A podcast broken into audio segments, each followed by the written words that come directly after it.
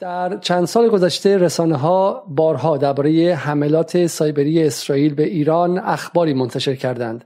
از حمله سایبری استاکسنت به تأسیسات اتمی ایران که اولین و بزرگترین حمله سایبری تاریخ نامیده می شود تا حمله آبان 1400 به پمپ بنزین های ایران. این را باید در کنار ترورهای اسرائیل قرار داد که در سالهای گذشته دانشمندان هسته‌ای محسن فخریزاده و اخیرا سیاد خدایی را به قتل رسانده. بسیاری از نفوذ عمیق اسرائیل در ایران می‌گویند و بسیاری از وجود یک حفره امنیتی.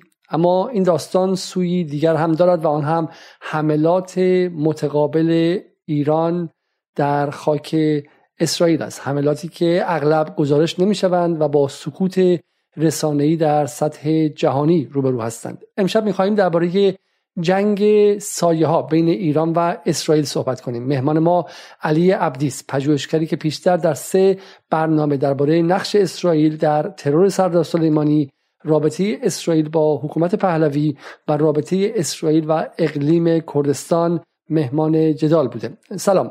به برنامه امشب سهشنبه سی و یکم خرداد خوش آمدید. عرض سلام و ادب دارم خدمت شما و همه بینندگان عزیز که تصویر و صدای بنده رو دارن. چیزی که به اسم جنگ سایه ها مطرح شده در فضای رسانه ای شادو وار بین ایران و اسرائیل این چه چیزیه؟ چه تعریفی داره و چگونه با فهمید؟ درست. ببینید در ترمینولوژی سیاسی و امنیتی ما یک تعبیری داریم به نام جنگ سایه ها جنگ سایه ها ناظر بر نبردهای اطلاعاتی و امنیتی هست که بین دولت ها و سرویس های اطلاعاتی امنیتی اونها یا بین سرویس های اطلاعاتی امنیتی دولت ها با سازمان های چریکی و انقلابی و مقاومت صورت می‌گیره یا بین سازمان های اطلاعاتی امنیتی با گروه های تروریستی. از این تعبیر میشه به سایه ها برای چی؟ برای اینکه نبرد در خفا در عرصه پنهان در عرصه مخفی در عرصه که مردم اون رو نمی‌بینند صورت می‌گیره و یک جور ماهیت سایهوار و شبهوار داره. از این جهت تعبیر میشه به شادووار خب در تاریخ منطقه و در تاریخ رژیم صهیونیستی ما چند مرحله از این شادووار یا جنگ سایه ها رو شاهدش بودیم.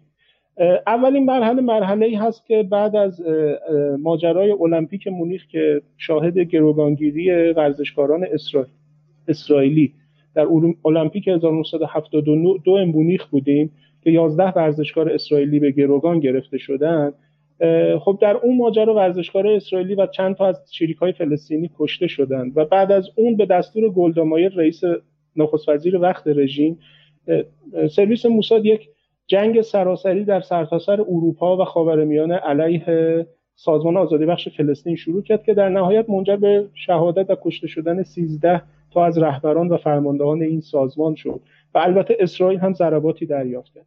این نمی‌خوایم راجعش صحبت کنیم من جای این رو تدریس کردم. مرحله بعد در دهه 1980 بعد از اشغال لبنان توسط اسرائیل شاهد شکلی یک شادووار هستیم در این بره از تاریخ که اونم بسیار حائز اهمیت و خیلی جذاب داستانش اگر بخوایم بهش بپردازیم. مرحله بعد در دهه 1990 که با انسجام مقاومت اسلامی لبنان و پیوستن شهید اماد مغنیه به حزب الله شاهد شکلی یکی از پیچیده ترین جنگ های سایه‌ای هستیم که امتدادش بعد از فرار اسرائیل از لبنان در سال 2000 تا 2006 امتداد پیدا می‌کنه که این جنگ سایه های بین اسرائیل و حزب الله با در واقع خلاقیت ها و ابتکار و عمل هایی که اماد مغنی از خودش نشون میده منجر به پیروزی حزب الله در سال 2006 میشه. من یه تعبیری دارم به این معناست. میگم پشت هر پیروزی یا فتح نظامی یک کارزار موفق اطلاعاتی خوابیده. و شهید مغنیه در جنگ سی و سه روزه اون پیروزی که به دست آورد قبل از اون پیروزی یک کارزار موفق اطلاعاتی رو تونست علیه اسرائیل به پیش ببره.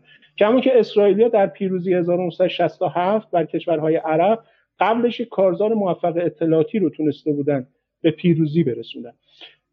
کارزار اطلاعاتی در واقع همون جنگ سایه هست اون چیزی که امروز ازش صحبت میشه ناظر به جنگی هست که از اوایل سده 21 بین ایران و اسرائیل شروع شد اما قبل از اینکه من بخوام این رو توضیح بدم یک ملاحظه تحلیلی رو می‌خوام خدمت عزیزان عرض بکنم و اون هم این که ببینید نزاع بین جمهوری اسلامی یا ایران با رژیم صهیونیستی منازعه دو واحد سیاسی در واقع نابرابر به این معنا.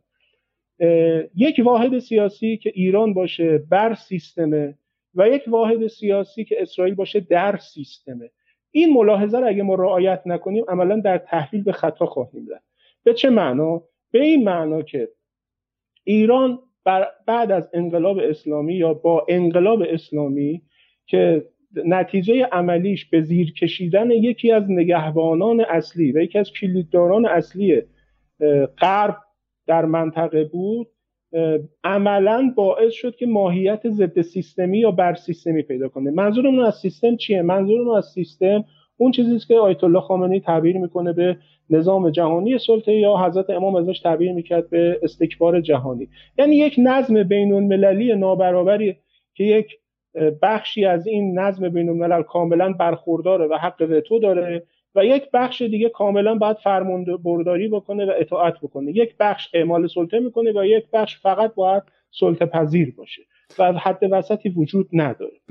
در این چارچوب اسرائیل درون سیستمه و حتی می‌تونیم او رو جز هسته سخت سیستم تلقی بکنیم و ایران بر سیستمه. لذا اسرائیل از تمام مواهب سیستم برخورداره یعنی مواهب اقتصادی سیاسی امنیتی اطلاعاتی اقتصادی های تک فناوری و حقوقی و در مقابل ایران از هیچ کنم این مواهب که برخوردار نیست حتی سعی می‌کنن از حقوق اولیه خودش هم محرومش بکنن. حالا با این مبنا باید بریم سراغ جنگ سایه. حالا پس من این رو اضافه کنم. حرفی که آیا عبدی می‌زنه خیلی حرف مهمیه. اینی که اسرائیل کشور فقط با 6 میلیون جمعیته درسته؟ حدود 9 میلیون. بالا با که دو میلیونش غیر یهودیه. غیر یهودی هستم این جمعیت 6 9 میلیونی رو نباید با ایران 85 میلیون مقایسه کرد و بعد گفتش که این نبرد برابر هست نه. اسرائیل اگر ما یکی از زائده به شکل ایالات متحده و نظام حالا به واقع امپراتوری آمریکا ببینیم این اتفاق رو برای حمله آمریکا به واسطه و زیر پوشش اسرائیل علیه ایران ببینیم. همونطوری قبلا علیه مصر و سوریه و غیره بودیم. این وقتی به قضیه جنگ سایه ها می‌رسه و جنگ غیر سخت می‌رسه حتی پیچیده تر میشه. چون به که اون نظم حقوقی جهانی که درش آمریکا خب مسلط خودشون نظم رو ساخته یا نظم رسانه جهانی درش یه پیوستگی هست بین قدرت اسرائیل و قدرت آمریکا. این رو ما توی به شکلی نه نفوذ واقع عملا گردانندگی بسیار از رسانه ها در غرب می‌بینیم که چگونه صهیونیست‌ها درش نقش کلیدی دارن و این تئوری توطئه نیستش. ما حداقل در آمریکا می‌تونیم ببینیم. در همین انگلیس می‌تونیم ببینیم. در فرانسه می‌تونیم ببینیم. و همین نظام حقوقی یعنی شما اگر برید به دعوی های حقوقی چهل سال گذشته در غرب در فرانسه انگلیس و آمریکا و استرالیا نگاه کنید می‌بینید که چگونه دست بالا رو داشتن. عملا اونجا حیات خلوتشون و ادامه خانهشون بوده. به بحث اطلاعاتی که می‌رسید همینه فکر آیه خود آیه عبدی در برنامه قبل گفت که هر آنچه CIA می‌داند رو اطلاعاتش رو با موساد تقسیم می‌کنه و در اختیارش می‌ذاره. و یه همان هر آنچه موساد می‌دونه رو افراد CIA گلایه می‌کنن که موساد به CIA نمیگه. در واقع موساد دست خودش رو بسته نگه میداره. و به حال به هر علتی برای اینکه بالا میشه وارد بحثش شد به خاطر نفوذی که صهیونیست‌ها در سیستم سیاسی آمریکا و بقیه اروپا دارن این این رو باید به این شکل نه به عنوان نزاع دو حکومت منطقه‌ای و دو نظام منطقی بسیار خوب. حالا می‌خوایم بپردازیم به جنگ سایه ها ببینید جنگ سایه ها از اوایل سده بیستم شروع شد. در رژیم صهیونیستی در دوره ای بود که آریل شارون قصاب صبرا و شتیلا بر سر کار context زمانیش به لحاظ زمانی و زمینه دوره ای هستش که اسرائیل بعد از انتفاضه دوم یا انتفاضه الاقصی ضربات شدیدی رو دریافت کرده بود. و در همین هنگام که اسرائیل در یک موقعیت بغرنجی قرار گرفته بود یک موهبتی براش پدید اومد و اون هم ماجرای 11 سپتامبر بود. و استراتژی جنگ علیه ترور که آقای بوش اعلام کرد. و اسرائیلی ها که سالها خودشون رو به عنوان پیشقراول مبارزه با تروریسم اعلام می‌کردن در منطقه و اصلا مدعی بودن چیزی به نام صنعت ضد تروریسم یا مبارزه با تروریسم داریم رو خودشون انداختن وسط این ماجرا و به خاطر ارتباطات ویژه نوکان ها با آقای بوش عملا سردمدار این ماجرا شدن که حالا من به اون بخشش دیگه نمی‌تونم بپردازم. در این context زمانی اسرائیلیا احساس می‌کردن که مسئله فلسطین تا یه حدی کنترل شده چون آقای عرفات بعد از ماجرای اسلو بود موجودیت اسرائیل پذیرفته شده بود و از این جهت خیالشون تا حدی راحت شده بود. و حضور آمریکایی‌ها در منطقه اشغال افغانستان و اشغال عراق یک خیال انبساط خاطری به اسرائیلیا داده بود که الان می‌تونن به تعبیر خودشون سر مار رو بکوبن. منظورشون از مار اینجا ایران هستش که از نظر اونها در واقع قطب مقاومت در منطقه هست. اما در سوی دیگر ماجرا ما چه شرایطی رو یه نکته وسط حرفتون نمی‌خوام تمرکز مخاطب بره. این مار 20 سال بعد به هشپا تبدیل شده درسته؟ بله بله. یعنی در همین زبان در همین بله در این ادبیات امروز میگن دیگه اختاپوس دیگه نمیگن ما. اما در این زمان که اسرائیل در اوج همکاری های امنیتی و اطلاعاتی و نظامی با آمریکایی هاست در منطقه و در خود سرزمین های اشغالی. در تهران چه خبره؟ ما در تهران دولتی رو بر سر کار داریم منظورم دوره اصلاحات هست که عملا در واقع فارغ از هر گونه داوری و هر در واقع قضاوتی که بخوایم درباره انگیزه هاش یا نیت هاشون داشته باشیم دولتی رو تحویل گرفتن که به لحاظ در واقع امنیتی دستاوردی که رقم زدن این بود که در ماجرای قتلهای زنجیره‌ای شیرازه در واقع شاکله امنیتی کشور از هم پاشیده شد. یعنی حلقه امنیتی که در دوره دولت اصلاحات قرار داشت جوری با مسئله قتلهای زنجیره‌ای برخورد کرد که به ذهن اینطور متبادر می‌شد که بیشتر به دنبال تصفیه حساب با سیستم امنیتی کشوره تا اینکه بخواد اون رو اصلاح بکنه. و لذا شما شاهد این هستید که عملا سیستم امنیتی کشور به محاق میره و دوچار یک در واقع ضربه شدیدی میشه دچار یک شوکی میشه که این شوک تا سالها ادامه پیدا می‌کنه و قدرت بازیابی و بازسازی خودش رو از دست میده. یکی از مهمترین ضرباتی که در این دوره سیستم امنیتی کشور بهش وارد میشه در واقع حذف یا کنار گذاشتن بخش های برون مرزی و عملیاتی وزارت اطلاعات هستش. به عنوان بازوهایی که به هر جهت در تمام دنیای این عرفه که سرویس های امنیتی برای خودشون بازوهایی رو در خارج از کشور دارن که ضرباتی که در خارج دریافت می‌کنن رو در همون محیط بین الملل باید پاسخ بده. این متاسفانه امتیاز از کشور در این دوره ازش گرفته میشه.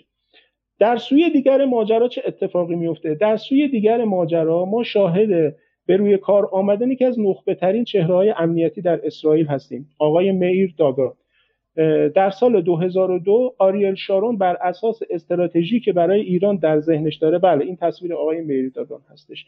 ایشون رو به عنوان رئیس موساد منصوب می‌کنه. حالا جالب اینه که موساد هم در این مقطع تاریخی یک دوره طوفانی رو پشت سر گذاشته.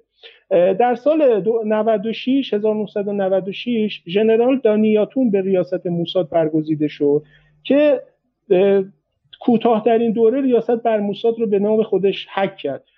چرا؟ چون پر از ناکامی بود این دوره پر از شکست بود که مهمترین شکست عملیات ترور خالد مشعل در امان اردن بود در سال 1997 که باعث یک رسوایی بزرگ برای اسرائیل شد. این باعث شد که آقای دانیاتون کنار گذاشته بشه و افرایم هالوی جاش رو بگیره که از 1998 تا 2002 بر مسند موساد تکیه کرد. آقای هالوی چهره بود که بیشتر چهره دیپلماتیک بود تا یک چهره عملیاتی و یک نخبه در واقع یک مغز متفکر عملیاتی یا استراتژی شارون وقتی به قدرت رسید بهترین گزینه رو انتخاب کرد. آقای مردگان. علتش به این برمیگشت که شارون سابقه رفاقت و همکاری طولانی با مردگان داشت. بله این تصویر تصویر مراسم معارفه آقای داگان سمت راست آقای حالوی وسط آریال شارون چپ میر داگان هستش. آقای داگان در دهه اواخر دهه 1960 و اوایل دهه 1970 بخشی از جنگ سایه های اسرائیل علیه فلسطینی هاست. و اواخر دهه 1970 و اوایل دهه 1980 بخش عمده از جز بخش اصلی از جنگ سایه های اسرائیل در لبنان. به لحاظ عملیاتی فوق العاده آدم کارکشته ای بوده نخبه بوده و توانمند. آقای شارون ایشون رو انتخاب می‌کنه. این آدم در سیستم امنیتی اسرائیل معروف بوده به خنجر به دست. یعنی یه کاردی داشته آقای داگان که همیشه با این تمرین پرتاب در واقع خنجر انجام میده. بله این تصویرم آقای داگان در لبنان 1982 اون تصویر وسطی. بعد نیست حالا اینجا من این نکته رو اضافه بکنم. شاید برای اولین باره که آقای علیزاده این در یک رسانه و تریبون عمومی گفته میشه. بر اساس تحقیقاتی که من انجام دادم آقای داگان چهره کلیدی ربایش سردار حاج احمد متوسلیان در لبنان در سال 1361 که حالا انشالله در یک فرصت مختزی می‌تونیم راجبش صحبت بکنیم. اما می‌خوام فقط عقبه این آدم برای مخاطب ما روشن بشه و معلوم بشه که شارون چه کسی رو برای موساد انتخاب کرده. شما مستنداتی پیدا کردین در این باره؟ بله بله. حالا انشالله میگم در یک فرصت مختزی راجبش بتونیم صحبت بکنیم. البته اگه توفیقی پیدا بشه مترصد این هستم که این تبدیل به یک مستند هم بشه. فقط بس من من این نکته اضافه کنم. پس واقع داگان یه آدمی که حدودا چهل سال زمانی که معادل وزیر اطلاعات میشه رئیس موساد میشه بله، بله. از اون موقع به قبل حدود سی و خورده ای سال فعالیت میدانی داشته در سطح وسیع و بلندپایه از جمله مثلا عملیات های مشابه مثلا رو بودن حاج احمد متوسلیان و غیره. و این رو فقط برای مخاطب یادآوری کنم. مصادف میشه با ایرانی که به خاطر بحث قطع های زنجیره‌ای بدنه وزارت اطلاعات تکونده شده بوده. آدم های بسیاری ازش بیرون گذاشته شده بودن. شما فرمودین که بخش برون مرزیش کاملا منحل شده این تا حد زیادی منحل شده بوده به خاطر بحث میکنوس و اینکه حالا ایران می‌خواسته به اتحادیه اروپا هم سیگنال مثبت بفرسته و کسی مثل آقای یونسی با همه احترام بر مسند قدرت میشینه که تجربه امنیتی و اطلاعاتی گمانم نداشته درسته؟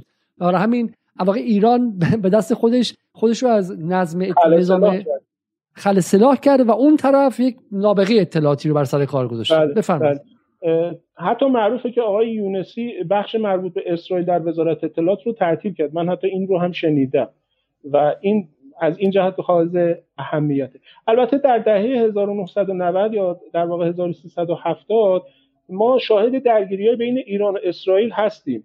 چند تا اتفاق افتاده. حالا به بعضیش می‌تونم اشاره کنم. مثلا در نیکوزیای میکن قبرس سفارت ما که در نیکوزیا واقع شده بود اسرائیلیا یک بار اقدام به شنودگذاری تو سفارت ما کردن. فکر می‌کنم سالهای 1995 96 که توسط سفارت اطلاع داده میشه و پلیس قبرس بازداشتشون می‌کنه و البته بعدا تحویل اسرائیل میدادشون. فرمانده اون عملیات شخصی به نام آقای رامبنبارا که الان رئیس کمیته امنیتی و سیاست خارجی کنست اسرائیل در حال حاضر که با شما صحبت می‌کنم.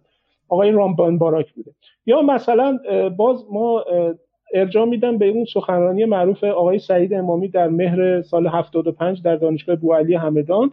ایشون اشاره می‌کنه میگه ما بارها یک دستگاهی رو از اروپا تهیه کردیم. در گمرک سوئیس این دستگاه رو سرویس موساد بمبگذاری کرد و منفجر کرد و از بین برد و ما از دست دادیم. من وقتی اینو تقاطع میدم با اطلاعاتی که از سمت منابع اسرائیلی منتشر شده رد پای یوسی کوین رو در این دوره کاملا برام واضحه. چون در بنا منابع اسرائیلی از سال 1993 پرونده هسته ایران در موساد به جریان میفته و مسئول پرونده آقای یوسی کوهنه. که این دقیقا مقارن همین دوره‌ای که سعید امامی داره تو صحبتاش اشاره می‌کنه و اون بمبگذاری معروف در در واقع گمرک کشور سوئیس. اینها جسته گریخته در دهه 90 صورت می‌گیره. اما در قالب یک استراتژی کلان و یک راهبرد در واقع دقیق امنیتی با مرداگان داستان شروع میشه. آقای مرداگان وقتی به قدرت می‌رسه شخصی هست به نام آقای داوید میدان یا داوید می‌داد که این در دوره آقای داگان بله همین تصویری که شما گذاشتین این آدم مدیر روابط خارجی موساده. ما در موساد یه بخشی داریم بهش میگن تول یا رنگین کمان. این بخش رنگین کمان یا تول مسئول روابط با سرویس های همکار و دوسته که بهش میگه مثلا روابط خارجی موساد. آقای میدان میگه که در سال 2006 اما آقای روننبرگمن در کتاب برخیز اول بکش میگه در سال 2002 با ابتدای روی کار اومدن آقای آریل شارون دو دستور یا دو مأموریت برای موساد تکلیف می‌کنه. که این باید همراه با بازسازی سرویس موساد باشه. یعنی آقای مرداگان باید موساد رو توانمند بکنه برای انجام این دو مأموریت. اون دو مأموریت چیه؟ مأموریت شماره یک جنگ با ایران آغاز جنگ با ایران. دقیقا بعد از ماجرای جنگ با تروریسم آمریکایی اومدن تو منطقه. و دوم دوم چیه؟ دوم ایجاد و گسترش روابط امنیتی با کشورهای سنی عرب سنی منطقه به خصوص حوزه خلیج فارس. چون می‌دونید کشورهای عرب معمولا کشورهای عرب تو دهه 90 روابطشون با اسرائیل شروع کردن. همین امارات بحرین خیلی از کشورهای عرب از دهه 90 بعد فروپاشی شوروی روابط داشتن روابط به صورت پنهان. اما روابط امنیتی در سطح خیلی بالا هنوز پروژه مشترک شروع نکرده بودن. شارون دستور داد که این شروع بشه. پس به عبارتی واقع تطبیع عادی سازی که بالا به پیمان ابراهیم در دو کشور خاص رسید چیز جدیدی نیستش. عقبش بلافاصله از اسلو شروع شده و اسرائیلی ها بله، همواره که بله، بله، اسرائیلی ها همزمان که هر لحظه به دنبال افزایش شهرکسازی و افزایش گسترش و توسعه طلبی در داخل بودن و در داخل خاک لبنان بودن با یک دست زمین می‌گرفتن و با دست دیگه دنبال صلح با بخش های ضعیف و خودفروخته جهان عرب بودن. همزمان. اینا همزمان مکمل همدیگه بوده. نه نه اینکه مثلا اسرائیل در یک دوره جنگ طلب بوده بعد مثلا صلح طلب شده. نه جنگ و صلح دو تا چنگال مختلفی بوده که همزمان استفاده می‌شد. بله همون بخشایی که اصطلاحا سعی می‌کنن تو ادبیات سیاسی بهشون میگن میانه روها یا معتدلین در واقع. خب مثل آقای شیمون پرز دیگه درسته؟ بله این دیدار آقای داوید میدانه با شیمون پرز آخر رئیس جمهور اسبق اسرائیل. آقای داگان وقتی به قدرت می‌رسه این روایتی که برگمن در کتابش داره. میگه که وقتی بررسی کرد دید موساد خیلی وضع در واقع بغرنج و نگران کننده ای داره. به لحاظ فناوری خیلی عقب مونده است. حتی لول و سطح فناوری های امنیتی در موساد از شاباک سرویس امنیت داخلی و آمان سرویس اطلاعات خارجی اسرائیل عقب تره به لحاظ نیروی انسانی ضربه خورده است. به لحاظ حیثیت ضربه خورده است. گفتم تو ماجرای ترور خالد مشعل و ماجرا همون ماجرای نیکوزیا عملیات های ناموفق تو دهه 90 اسرائیل کم نداشته. ایشون از اونجا که یک چهره نخبه عملیاتی بوده و خیلی آدم اکتیوی بوده شروع می‌کنه یه برنامه اصلاحی انجام دادن که موساد رو سریعا به روز بکنه. جالبه بدونی که مثلا ایشون آدم مبتکری هم بوده ها یعنی در واقع آدم خلاقی هم بوده تو حوزه کاری خودش. آقای داگان یه ابتکار عملی داشته در همون ابتدای کارش که می‌خواد شروع بکنه که نشون میده آدم خلاقیه تو کارش. تو بحث مبارزه با گروه های فلسطینی یه ابتکار عملی به خرج میده. به سرویس های امنیتی اسرائیل میگه که به جای اینکه بخواید رهبران فلسطینی رو رهگیری بکنید و از اونها اطلاعات در بیارید در دنیای امروز شما از طریق تراکنش های مالی خیلی بیشتر اطلاعات می‌تونید به دست بیارید. لذا تمرکزتون رو برای رهگیری گروه های مقاومت به جای اینکه بذارید روی رهگیری فرماندهان و رهبران تمرکزتون بذارید پیگیری تراکنش های مالی که اطلاعات خیلی بهتر و جدیتری نصیبتون میشه. از این جهت چند تا اینو فقط توضیح بدم که اینجاست که می‌فهمیم چیزی مثل FATF و اینها فوایدش چی هستش دقیقاً. اصلی FATF اینها هستن به یه معنایی. تو مبارزه با اون صنعت تروریسم ضد تروریسم که برای خودشون تعریف کردن خیلی از این راهکارها و ابتکار عملی که شما می‌بینید آمریکایی و اروپایی ارزم کنن ابتداعا اینها پای گذارشن و اینها مبتکرشن و اونا رو دست اینا نسخه نویسی کردن. آقای داگان چند تا اصلاحات رو شروع می‌کنه. یکی برکشیدن چهره های نخبه موساد به حول محور خودش هستش که اینو توضیح میدم. دوم سرمایه گذاری سنگین تو حوزه های تک و فناوری های امنیتی که موفق هم میشه در این حوزه. این دقیقا مقایسه کنید با دوره که در دوره که در کشور ما چه اتفاقاتی داره رقم می‌خوره. یعنی حلقه امنیتی دولت ایران در اون زمان که عموما بچههایی هستن که در ابتدای انقلاب بچه اطلاعات نخست وزیری بودن عملا دارن با کارکرد ضد سیستمی نشون میدن و کارکردشون داره تضعیف می‌کنه سیستم امنیتی کشور رو. و در طرف مقابل شما می‌بینید که دشمن داره خودش رو نوسازی می‌کنه.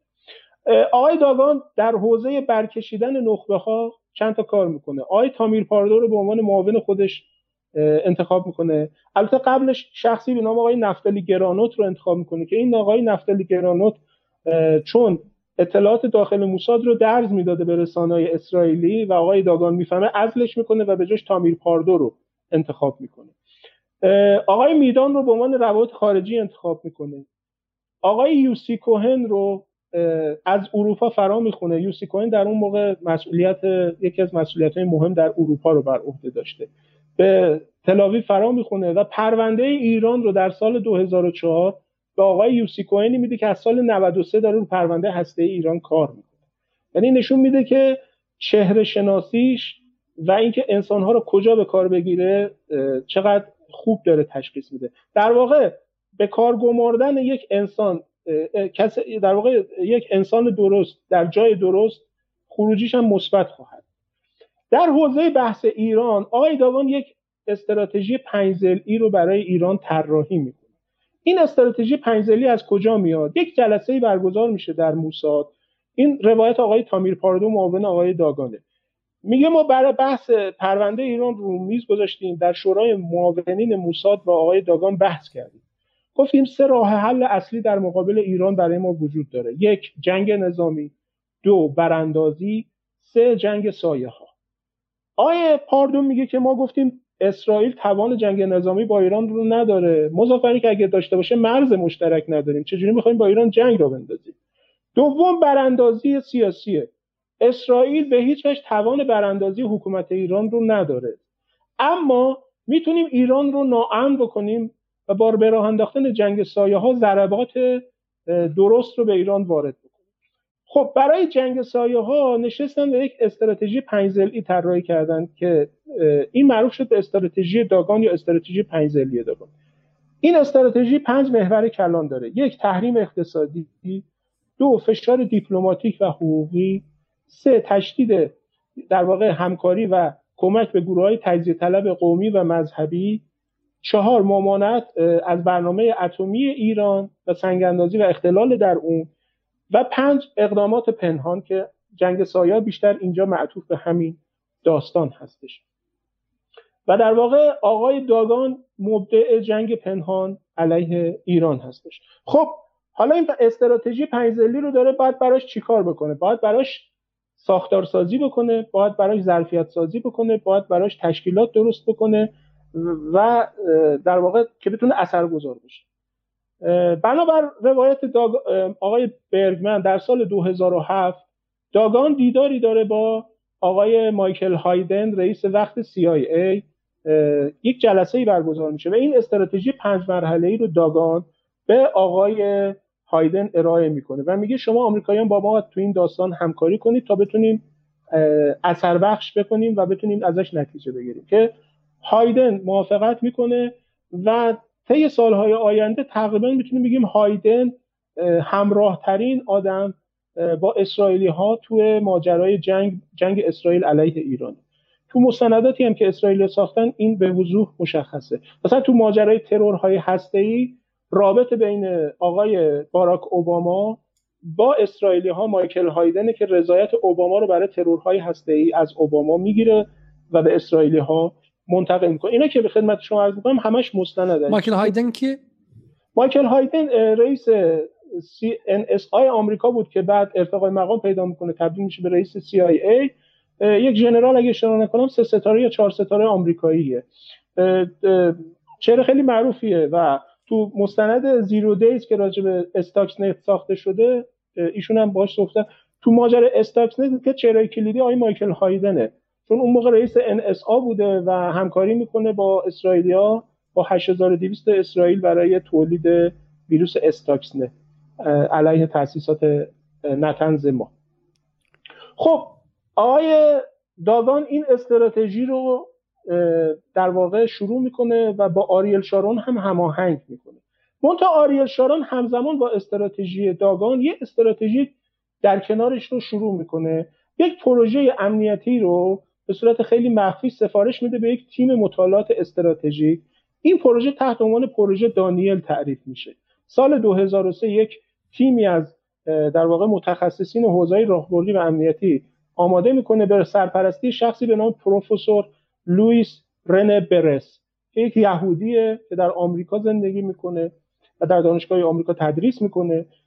6 سال روی این پروژه کار می‌کنن که در نهایت در کنفرانس 2009 هرتزلیا تحت عنوان استراتژی دانیل در این کنفرانس عرضه میشه که این مفهومی که امروز شما خیلی می‌بینید در رسانه اسرائیلی و حتی غربی ازش دیگه زیاد داره استفاده میشه به نام تهدید وجودی. این تهدید وجودی در دل همین پروژه زاییده شد و مخلوق آقای برس و تیمی هستش که ایشون پروژه دانیل راه اندازی کرد. حالا چرا اسم پروژه رو دانیل گذاشتن؟ حالا اینم جالب خدمت شما بگم. این دانیل در واقع منظور همون دانیال نبی هست و ارجاع داره به سفر دانیال نبی در عهد عتیق و اون خواب معروف پادشاه وقت بابل که معبرینش نمی‌تونن خواب رو تعبیر بکنن و میگه که اینو برای من یه معبر پیدا کنید تعبیر کنید این شبیه داستان حضرت یوسف در زندان فرعونه که میگن یه نفر به نام دانیال هست یک اسرائیلی یا در واقع یک بنی اسرائیلی اینجاست می‌تونه. میگه بیارید و او رو میارن و او خواب رو تعریف کنه خواب همون خوابیه که در واقع تو تفسیر کوروش به زلقرنین مفسرین ما هم ازش استفاده کردن. خواب این هستش که یک شیری که نماد پادشاهی بابل در کنار چشمه در حال نوشیدن آبه و یک خوش دو شاخی از شمال پدیدار میشه و به نزدیک چشمه که می‌رسه انقدر با شاخ به این شیر می‌زنه و این شیر رو فراری میده و خودش از اون چشمه شروع به نوشیدن می‌کنه. وقتی این خواب رو برای دانیال تعریف می‌کنه دانیال میگه که این نشانه زوال امپراتوری بابل و ظهور امپراتوری پارس هست و یک پادشاهی از پارس ظهور خواهد کرد که امپراتوری شما رو نابود می‌کنه که همون ماجرای کوروش و چیزی که در تاریخ می‌دونیم. اسم گذاریش از این بابه که داره در واقع اعلام خطر می‌کنه نسبت به ظهور یک قدرت نوپدیدی در منطقه یا در واقع به این تعبیر. درستتر شاید باشه که ایران در حال تبدیل شدن به ابرقدرت منطقه است. و اگر ما جلوی این ابرقدرتی ایران رو الان نگیریم بعدها دیگه نمی‌تونیم باش مبارزه بکنیم. یعنی این خودش نگاه اسرائیلیا به ایران رو خیلی خوب بازنمایی می‌کنه برای ما. من یه نکته بین حرف شما بگم. مخاطب حالا ببینید مخاطب جوان. ذهنش رو باید ببره احتمالا نبوده اون موقع. به سالهای 81 82 83 در اون موقع از که عبدی داره صحبت می‌کنه. در اون موقع چه اتفاقی افتاد؟ مجاهدین خلق اعلام کردن که به اسنادی دسترسی پیدا کردن که نشون میده که ایران دنبال پروژه ساخت بمب اتم بوده. بله. همه اون موقع می‌دونستن که مجاهدین خلق در عدد و ابعادی نیستن که بخوان چنین چیزی پیدا کنن و همون موقع گفته می‌شد که این کار موساد بوده. ولی برای پرزنت کردنش برای ارائهش به مطبوعات اون در اختیار مجاهدین قرار داده. از اون به بعد ایران به سر تیتر اخبار برگشت. روز 22 ژانویه سال 2020 سال سال 2002 که میشه حدودا 3 4 بهمن سال 80 به رغم اینکه ایران همکاری وسیع یک ماه قبلش در کنفرانس بن با آمریکا کرده بود و برای اینکه کرزایی رو در افغانستان به قدرت برسونه جورج بوش هم ایران رو محور شرارت دونست. این در واقع ایران به عنوان یک خطر اصلی در جنگ ترور آمریکا و نو ها مطرح شد. از اون طرف هم اسرائیل بحث هسته ایران رو علم کرد که خیلی فکر می‌کردن که معادل وپن آف ماس دیستراکشن یا های کشتار جمعی عراق که اینقدر خودش میدن تا دلایل مشروع برای جنگ بسازن این داره به هم تلفیق شد و وارد فازی شدیم که تا همین الان هم ادامه داره. از اون موقع به بعد حداقل من که همون موقع در خارج از ایران بودم هر روز صبح با این خبر که اسرائیل تهدید به حمله نظامی ایران کرده. اسرائیل در صورت عدم توقف انرژی هسته ایران و تاسیسات هسته ایران مستقیما به ایران حمله خواهد کرد. سال 2003 2004 2005 2006 تا آخرین بارش دو روز پیش بوده. برای همین ما وارد این فاز میشیم و فهم این که توی اون نقشه قبلی که عملا آیه عبدی میگه که خودشون در پشت پرده می‌دونستن که این جنگ نظامی یک بلوف شوخی بیشتر نیست یک ابزار رسانه است و براندازی هم نه. اون روبناشون بود ولی پشت صحنه تنها کاری که ازشون برمی اومد تحریم اقتصادی فشار دیپلماتیک تشدید گروه های تجدید بله. طلب ممانعت از واردات تجدید هسته‌ای و اقدامات پنهانه.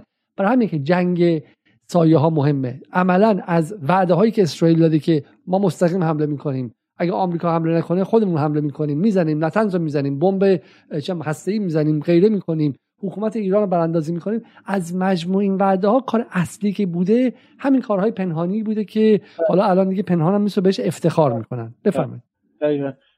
ببینید آقای علیزاده نکته درستی رو اشاره کرد. اسرائیلی ها مطلقا بدون هماهنگی با آمریکایی آب نمی‌خورن. این رو ما همیشه تو تحلیل رفتار اسرائیل باید مد نظر قرار بدیم. تمام تهدیداتی میشه که میشه. اگر آمریکایی ها همراهی نکنند و چراغ سبز نشون ندن اسرائیل مطلقا دست به اقدام نخواهند زد. حداقل ما می‌دونیم دو تا اقدامی که در 1981 علیه اوزیرا که عراق صورت گرفت و 2007 که تاسیسات اتمی سوریه مورد حمله قرار گرفت با هماهنگی کامل دولت های وقت آمریکا صورت گرفت. حتی شما وقتی روایت روننبرگمن رو می‌خونید از ترور مثلا شخصیتی مثل شهید مغنیه وقتی داگان به همراه اولمرت میرن که هماهنگ بکنن با آقای جورج بوش پسر یه جلسه ای میرن پرونده شهید مغنیه رو می‌برن و ایشون رو به عنوان کسی که در کشتار آمریکایی در دهه 1980 در لبنان مطرح بوده اعلام می‌کنن و میگن خب این چون آمریکایی کشته شما با ما همراهی کنید که ما این رو ترور بکنیم. که اونجا اسم شهید سلیمانی رو میارن. این فکر کنم اولش آره دیگه سال 2008 شهادت شهید مغنی مال 2008 که آقای بوش با ترور شهید مغنی موافقت می‌کنه به دلیل اینکه میگه این در کشتار در کشتن آمریکایی سهیم بوده. این روایت اسرائیلیه من تاییدش نمی‌کنم. ولی با شهید سلیمانی مخالفت می‌کنه. میگه ایشون تا الان تو کشتن آمریکایی هیچ سهم و نقشی نداشته و من باش موافقت نمی‌کنم. و برای اینکه اسرائیلیا زیرابی هم نرن تو اتاق عملیات ترور شهید مغنیه رئیس وقت ایستگاه CIA در تلاویو رو میفرسته که اینا یه موقع رکب نزنن به آمریکا می‌خوام بگم اینها به خصوص اگر یه عملیات در ابعاد حمله به ایران باشه مثل این چیزی که الان دارن رجز خونی می‌کنن مطلقا بدون هماهنگی با آمریکا هر اصلا نمی‌تونن انجامش بدن. حتی همین الانم که بایدن قراره به منطقه سفر کنه که بحث اینه که بالاخره باید اذنش از بایدن بگیرن. منتها الان بحث الان اینه که خب با کدوم دولت می‌خوان از بایدن اجازه بگیرن؟ با دولت سقوط کرده بنت یا با دولت نیمبند لاپید یا دولت حالا محتمل مثلا آقای نتانیاهو. مثلا این نکته من یه بار دیگه زیرش خط دیگه بکشم. اینو هایلایتش کنیم که مخاطب بفهمه. نه اینکه حالا جنگ ایران و اسرائیل محتمل نیست نه اینکه اسرائیل ممکنه به ایران حمله نکنه بکنه و غیره. ولی در تحلیل هاتون برای اینکه فریب عملیات رسانه اسرائیل رو نخورید هر وقتی فکر کردید که اسرائیل گفت ما به ایران حمله می‌کنیم با خودتون فکر کنید که آیا در توان آمریکا یا در خواست آمریکا در حال حاضر هست که وارد جنگ با ایران شه؟ اگر بود محتمله که اسرائیل حمله کنه. اما اگر نبود مطمئن باشید که اسرائیل حمله نخواهد کرد. در واقع ببینید که آیا آمریکا در حال حاضر اگر آمریکا تصمیم بگیره یک روزی دیگه میگن امپراتوری وقتی دارن سقوط می‌کنن ممکن کارهای عجیبم بکنن خب؟ ممکنه که اصلا به سیم آخر بزنه به دنبال جنگ باشه. الان ببین چه از جنگ اوکراین هم خوشحاله. ولی ما نمیگیم که این اتفاق نمیفته داریم میگیم که وقتی اسرائیل تهدید می‌کنه اسرائیل بزنین کنار و برای فهم قضیه ببینید که آیا در توان اراده و منافع آمریکا در اون لحظه حمله نظامی به ایران و درگیری نظامی با ایران هست یا نه. اگر نه اسرائیل به تنهایی اصلا در مقامی نیست. نه الان حدود 25 30 ساله که در این مقام نبوده. بفرمایید ادامه بدید. باز برای این مسئله من یه ارجاع بدم. یه مستندی سال 2013 تو اسرائیل ساخته شد به نام ایران پرونده مفتوح. خانم ایلان داین که از چهرهای خیلی معروف رسانه‌ای و تلویزیونی اسرائیلی این مستند و یه برنامه داره ایشون به نام اوفدا که اونجا این رو کار کرده بود. در اصلا برنامه راجع به اینه که در سال 2012 در کابینه امنیتی اسرائیل یک جلسه ای برگزار شد برای حمله به تاسیسات اتمی ایران. و این جلسه در واقع ناکام و عقیم بود و به نتیجه نرسید. خانم دایان کلا رفته با اعضای اون جلسه وزیر جنگ وقت اسرائیل نخست وزیر رئیس موساد با همه اینا رفته مصاحبه گرفته و باهاشون صحبت می‌کنه. و اونجا می‌پرسه که چرا این به نتیجه نرسید. مهمترین دلیل که شما در مستند پیدا می‌کنید و راجبش صحبت میشه و اونها ازش حرف می‌زنن این هستش که در اصل اسرائیل نمی‌تونه اصلا اقدام بکنه. چون ما برای سه مرحله باید محاسبه بکنیم. یک ضربه یعنی پرواز جنگنده از اسرائیل به سمت ایران و وارد کردن ضربات هوایی. این مرحله اول. دوم موندن در آسمان ایران و سوم بازگشت سالم به در واقع سرزمین خودشون در واقع فلسطین اشغالی از همه مهمتر پیامدهاش چی میشه؟ حالا رفتیم زدیم و برگشتیم. پیامدهاش چی میشه؟ جنگ منطقه‌ایه. می‌تونیم انجامش بدیم. اگه آمریکایی نباشن قطعا نمی‌تونیم انجامش بدیم. پاسخ سریع که اون مستند داده میشه.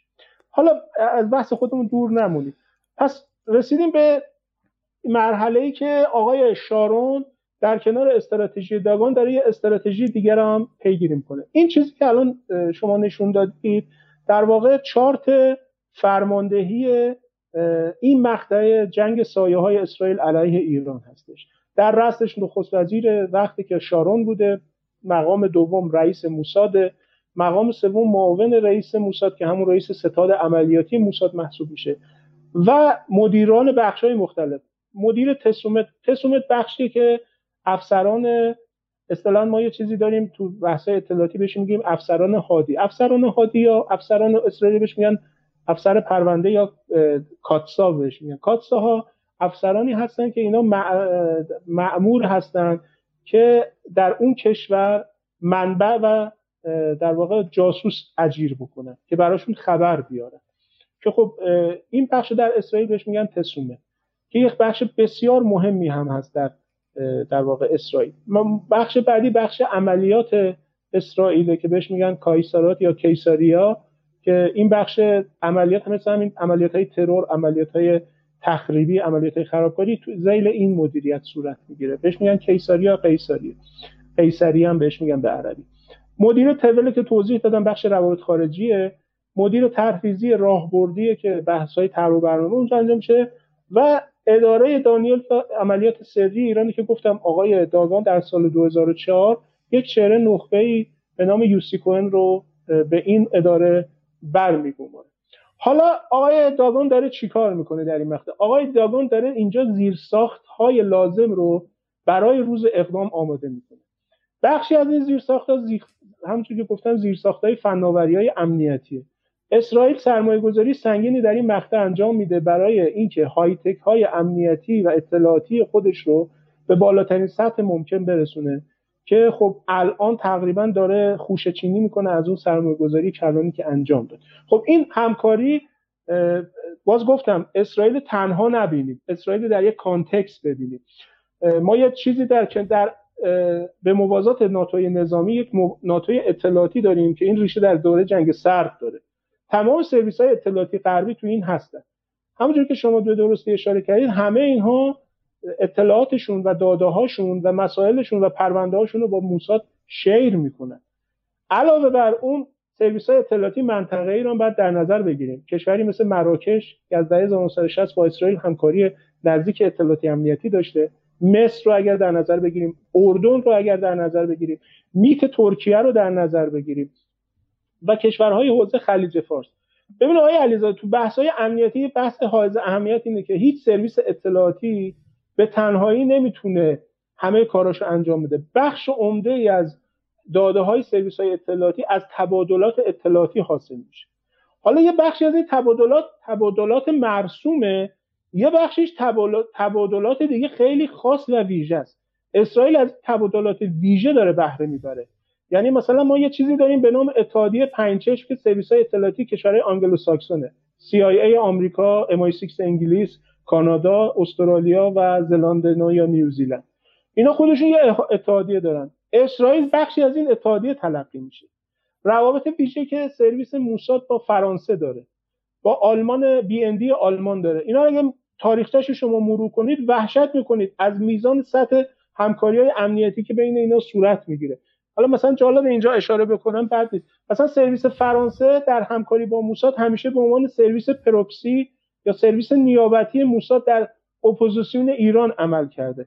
یعنی هر جا سدس فرانسه وارد یا اس فرانسه وارد همکاری میشه با اپوزیسیون ایران عملا داره رکن نیابتی با موساد رو بازی می‌کنه. مثلا شما تو ماجرای پرونده زم اگر در نظر بگیری که حامی اصلی روح الله زم سرویس فرانسه است عملا سرویس فرانسه نیست. سرویس موساده منتها برای اینکه رد پای خودش رو اثرگذاری خودش رو در واقع محرز نکنه میاد از پروکسی سرویس فرانسه استفاده می‌کنه. می‌خوام بگم دوستان سطح نگاهشون به همکاری ها رو در چه لولی باید ببینن؟ در چه سطحی باید ببینن؟ اصلا با تبادلات معمولی و عادی قیاس نکنید. اسرائیل همیشه همکاری امنیتی اسرائیل با سرویس های دیگه سرویس های دیگه با اسرائیل همیشه در عالی ترین سطح ممکن. همونطوری که به شما درستی گفتین. اونها همه داشته با سرویس اسرائیل share می‌کنن اما سرویس اسرائیل همه چیزیشو با اونها share نمی‌کنه. حتی با سرویس روسیه همکاری بسیار گسترده ای حداقل تا قبل از جنگ اوکراین شاهد همکاری گسترده ای بودیم. سرویس چین سرویس ژاپن و کشورهای مختلف. حالا ما باید امیدوار باشیم که این تغییراتی که در سطح وسیع و کلان نظم جهانی داره اتفاق میفته و این بلوک بندی هایی که داره در سطح خیلی کلان اتفاق میفته ایران رو از این سختی هایی که در این چند دهه بوده و این انزوایی که داشته خارج کنه و همین الان می‌بینیم. همونطور که بین ایران و روسیه در سوریه همکاری های نظامی امنیتی و اطلاعاتی خیلی وسیع داشت انجام می‌شد که کسی نمی‌تونست باور کنه. الان قابل تصوری که با همین خروج روسیه از سوریه هم با احتمالا چراغ سبز با, همکاری و به شکل همیاری هم دیگه بوده. و این فاصله گرفتن اسرائیل از روسیه احتمالا دست ایران رو خیلی خیلی باز خواهد کرد در منطقه و احتمالا الان دیگه وضع به اون شکل نیست. درسته؟ بله ببین خب الان همین خبری که دو سه روز اومده که روسیه اعلام کرده که می‌خواد پرونده بمباران دمشق سور فرودگاه دمشق رو به شورای امنیت سازمان ملل ارجاع بده. این در تاریخ روابط اسرائیل و روسیه واقعا بی سابقه است. یعنی ما حتما این رو نداشتیم. پس ببینید یه بخش عمده روابط ویژه‌ای که اسرائیلی ازش برخوردارن و ما مطلقا ازش برخوردار نیستیم. می‌خوام اینو ارجاع بدم به اون نکته اولیه که نبرد کاملا نابرابره. دشمن مقابل کاملا برخورداره و ما از حداقل ها هم برخوردار نیستیم. مسئله بعدی استفاده از هوش مصنوعیه که الان در اسرائیل خیلی سطحش افزایش پیدا کرده. این نقطه شروعش با داگان در سرویس موساد که خب الان دارن برداشت می‌کنن از این عرصه. مسئله بعدی برکشیدن نخبگانه و بعد ایجاد شبکه های مخفی در ایران هستش. خب ببینید ما یه سری شبکه ها داشتیم قبل از انقلاب در ایران. مثلا شبکه معروف یعقوب نیمرودی در ایران. شبکه یعقوب نیمرودی یا مرداگ ازری که سفیر اسرائیل در ایران بود یا معروف به شبکه زیتون. خب این شبکه رو داشتیم یا شبکه های شبیه به این رو. اما داگان کاری که می‌کنه اکتفا نمی‌کنه به این داستان. خب شبکه های مثل شبکه زیتون یا شبکه یهودیان مخفی یا بهایان مخفی در ایران اینا شبکه هایی هستن که عمدتا متکی به بدنه در واقع جامعه یهودیان. از دوره داگان به این طرف داگان طرحی که ارائه کرد این بود که ما باید بریم رو بخش های غیر یهودی جامعه ایران هم سرمایه گذاری کنیم. یعنی حتی از جامعه مسلمان ایران یارگیری بکنیم که شروع کردن به این کار. و شما می‌بینید که امروز خبرها و تحلیلایی که میاد بحث سرمایه گذاری رو شبکه در واقع شبکه ارازل و اوباش. قاچاقچیان مواد مخدر. کسانی که به لحاظ اجتماعی به ذهکار محسوب میشن. یه سرمایه گذاری سنگینی شما امروز می‌بینید که رد پای اینا تو خیلی از ترورها و خرابکاری های داخلی می‌بینید. ریشه اینها به دوره داگان برمیاد چون داگان خودش آدم شرور و آدم تو سیستم ارتش آدم ارازلی بوده. یعنی زندگیشو وقتی می‌خونید روحیات کاملا ارازلی داشته. اصلا تو سیستم و خود تابع نبوده. تابع قوانین دستورات. یه روی بسیار سرکشی داشته. به خاطر همین کشش هم داشته به استفاده و به کارگیری از این جنس آدما. که خب تو این عرصه هم موفق عمل کردن. یعنی امروز وقتی نگاه می‌کنیم این این از کجا میاد؟ از اون آسیبی که ما دیدیم و قفلتی که حاصل شد. متاسفانه. حالا اگر میشه بسیار خوب. حالا بهش می‌رسیم. حدود یک ساعت از بحث ما گذشته و الان در حال حاضر 1000 370 نفر دارن بحث رو می‌بینن. ما قرار بود که بحثمون یک ساعته انجام شه و می‌تونیم اینجا تمومش کنیم و بقیهش رو بگذاریم برنامه آینده. یا اینکه مثلا می‌تونیم مثلا یه ده دقیقه دیگه خواستیم بحث رو جنبندی کنیم. چند تا نکته که باقی موند. یکی انتقال بحث به عملیات اطلاعاتی علیه ایران از CIA به موساد بود و در مورد اون اگه می‌شد مقدار توضیح بدید. بحث هوش مصنوعی خب واقعا جا داره. اون جاهایی که به شکلی داگان موساد رو آپ کرده به روزرسانی کرده تبدیلش کرده به یک به یک امر خیلی سرپا و امروزی با استفاده از به قول انگلیسی کاتینگ اج تکنولوژی یا تکنولوژی های آخرین مدل روز و غیره. و در مورد اینها اگر میشه مدار صحبت کنیم.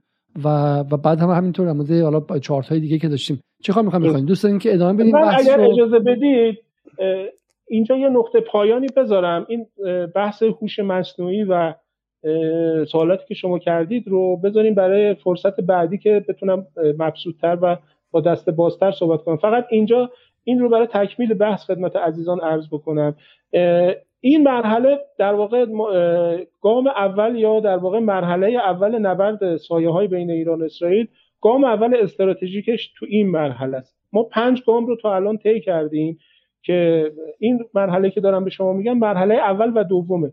یعنی استراتژی پنجزلی داگان و بعد استراتژی در واقع دانیل هست که ترکیب اینا رو من اصطلاحا بهشون میگم استراتژی داگان دانیل. یعنی این فکر می‌کنم تو ترم زبان فارسی من تا حالا چیزی راجبش واقعیت ندیدم. این بر اساس پژوهش شخصی دارم خدمت عزیزان عرض می‌کنم که از بازه زمانی 2002 2003 شروع میشه و تا پایان ترورهای هسته‌ای رو در بر می‌گیره تا سال 2011 ما در کانتکست این مرحله از در واقع راهبرد امنیتی اسرائیل در جنگ سایاه علیه ایران داریم صحبت می‌کنیم که خروجیش و نتیجه نهاییش رو اسرائیلی ها در ماجرای ترورهای هسته‌ای برداشت می‌کنن. و این دقیقا دوره ای هست که داگان داره موساد رو تحویل آقای پاردو میده. فکر می‌کنم اگر درست یادم مونده باشه ترور شهید شهریاری در دوره پاردو صورت می‌گیره. و اون سه شهید دیگه یعنی شهید علی محمدی شهید ببخشید فکر کنم مصطفی احمدی روشن در دوره پاردو صورت گرفته. احمد شهید علی محمدی شهید رضایی نژاد و شهید شهریاری در دوره آقای داگان هستش و بعد در دوره پاردو شهید مصطفی احمدی روشن. البته در دوره داگان طرح ترور شهید فخری زاده در دستور کار قرار داشته. اقدام هم میشه اما ناکام بیمونه و اونجا موفق نمیشه. بله این هم خروجی نهایی استراتژی دانیل هستش که بر روی اینترنت دوستان می‌تونن سرچ بکنن و دریافتش بکنن. برای اولین بار تولید ادبیات می‌کنه. علیه ایران به عنوان تهدید وجودی اسرائیل و ایران رو به عنوان تهدید هسته نه برای اسرائیل که برای منطقه که برای جهان تبیین می‌کنه متاسفانه. و آکادمی ما متاسفانه کاملا قافل از این ماجرا. و ما در کنار جنگ امنیتی که با اسرائیل داریم یه جنگ علمی هم داریم به خصوص حوزه دانش روابط بین الملل و دانش راهبردی علوم استراتژیک. متاسفانه آکادمی ما هم از این کاملا قافل و اصلا هیچ توجهی نسبت به این مسئله در حوزه جنگ روایت ها نشون نمیده. من فکر می‌کنم اگر اینجا یک نقطه پایانی بذاریم در فصل بعدی یا قسمت بعدی انشالله از اینجا ادامه بحث رو بریم که من حالا بحث مسئله هوش مصنوعی و اون سال دوم الان خاطرم نیست چی پرسیده بودین شما. که اون رو انشالله از اونجا شروع بکنیم و بریم ادامه بحث رو بحث, بحث انتقال انتقال به خط مقدم و ایجنسی و عملیات بله. بحث عملیاتی بله. از پنتاگو از از CIA بله. به موساد آره این این ما رو تقریبا چون مال سال قبله می‌رسه گام آخر که من بحث مرگ از راه هزار جراحت رو که گفتم اونجا انشالله خدمت توضیح پس ما در چند روز آینده دوباره خدمت آیه عبدی خواهیم بود و این بحث رو اونجا ادامه خواهیم داد از اینکه تا این لحظه همراه ما بودی از شما تشکر می‌کنم. از آیه عبدی هم که یک بار دیگه مهمان ما شدن تشکر می‌کنم. قسمت بعدی این ماجرا رو امیدوارم که در چند روز آینده داشته باشیم. قبل از رفتن برنامه رو لایک کنید برای ما پیام بذارید کامنت بگذارید. جدال تیوی gmail.com بهترین راه ارتباط گیری با ماست و همینطور هم مثل همیشه اگر از ایرانی مقیم خارج هستین به patreon.com خط مایل جدال برید و مشترک ماشید تا برنامه دیگر شب روز شما خوش.